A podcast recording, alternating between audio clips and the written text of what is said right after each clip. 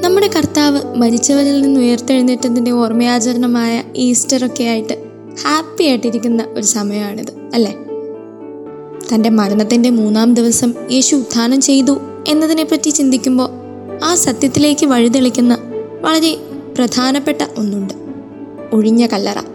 യേശു ജീവിച്ചിരിക്കുന്നു എന്ന അപ്പസ്തോലിക് ടീച്ചിങ്ങിനുള്ള ഏറ്റവും വലിയ തെളിവാണ് അവിടുത്തെ ശരീരം കാണാതായി എന്ന വസ്തുത. യേശുവിന്റെ ശരീരം കണ്ടെത്തുന്നതിലൂടെ അവിടുത്തെ എല്ലാ എതിരാളികൾക്കും യേശു ഉദ്ധാനം ചെയ്തു എന്ന ആദ്യകാല വിവരണങ്ങൾ വളരെ ഈസി ആയിട്ട് അവസാനിപ്പിക്കാമായിരുന്നു. യേശുവിന്റെ മരണത്തിന് അമ്പത് ദിവസത്തിന് ശേഷം പത്രോസ് ജെറുസലേമിൽ പ്രസംഗിച്ചപ്പോഴും ശവകുടീരം ശൂന്യമാണെന്ന വാദത്തെ ആരും വെല്ലുവിളിച്ചതായിട്ട് നമ്മൾ കാണുന്നില്ല. അപ്പോഴും നിലനിന്ന ഒരു ചോദ്യം യേശുവിന്റെ ശരീരത്തിന് എന്ത് സംഭവിച്ചു എന്നതായിരുന്നു. മൃതദേഹം അവിടുത്തെ ശിഷ്യന്മാർ മോഷ്ടിച്ചു എന്നായിരുന്നു എതിരാളികളുടെ ഒരു മെയിൻ എക്സ്പ്ലനേഷൻ മിലിറ്ററി ട്രെയിനിങ് ഇല്ലാത്ത പതിനൊന്ന് പുരുഷന്മാർക്ക് ശവകുടീരത്തിന് കാവൽ നിന്നിരുന്ന റോമൻ കാവൽക്കാരെ പരാജയപ്പെടുത്താൻ ഒരു കാരണവശാലും കഴിയുമായിരുന്നില്ല.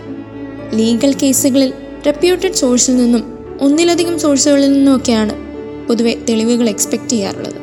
ശൂന്യമായ ശവകുടീരത്തിന്റെ കാര്യത്തിൽ ഈ രണ്ട് ഫാക്ടേഴ്സും നിറവേറ്റപ്പെടുന്നുണ്ട്.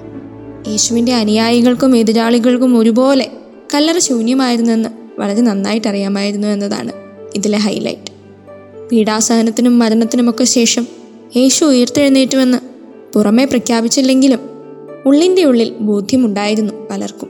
ഒഴിഞ്ഞ കല്ലറ കാണാതായ ശരീരം ഉയർത്തെഴുന്നേറ്റ യേശുവിന്റെ ഒന്നിലധികം ദൃക്സാക്ഷി വിവരണങ്ങൾ മാറിമറിഞ്ഞ ഒരുപാട് ജീവിതങ്ങൾ ഇതെല്ലാം ചെന്നു ചേരുന്നത് ഒരൊറ്റ പോയിന്റിലേക്കാണ്. യേശുവിന്റെ ഉത്ഥാനമെന്ന പരമമായ സത്യത്തിലേക്ക്. ആ ഉത്ഥാനം നൽകുന്ന പ്രതീക്ഷയും സന്തോഷവും സമാധാനവും ഒക്കെ നമ്മുടെ ഓരോരുത്തരുടെയും ഹൃദയങ്ങളെ സമൃദ്ധമായി നിറയ്ക്കട്ടെ ആമേ